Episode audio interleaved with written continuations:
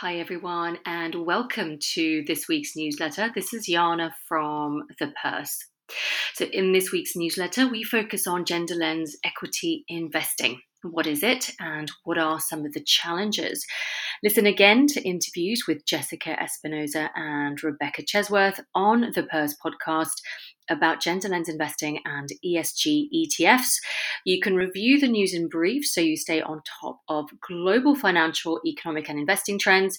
I hope you enjoyed this week's newsletter and I look forward to catching up with you all again next week. Bye for now.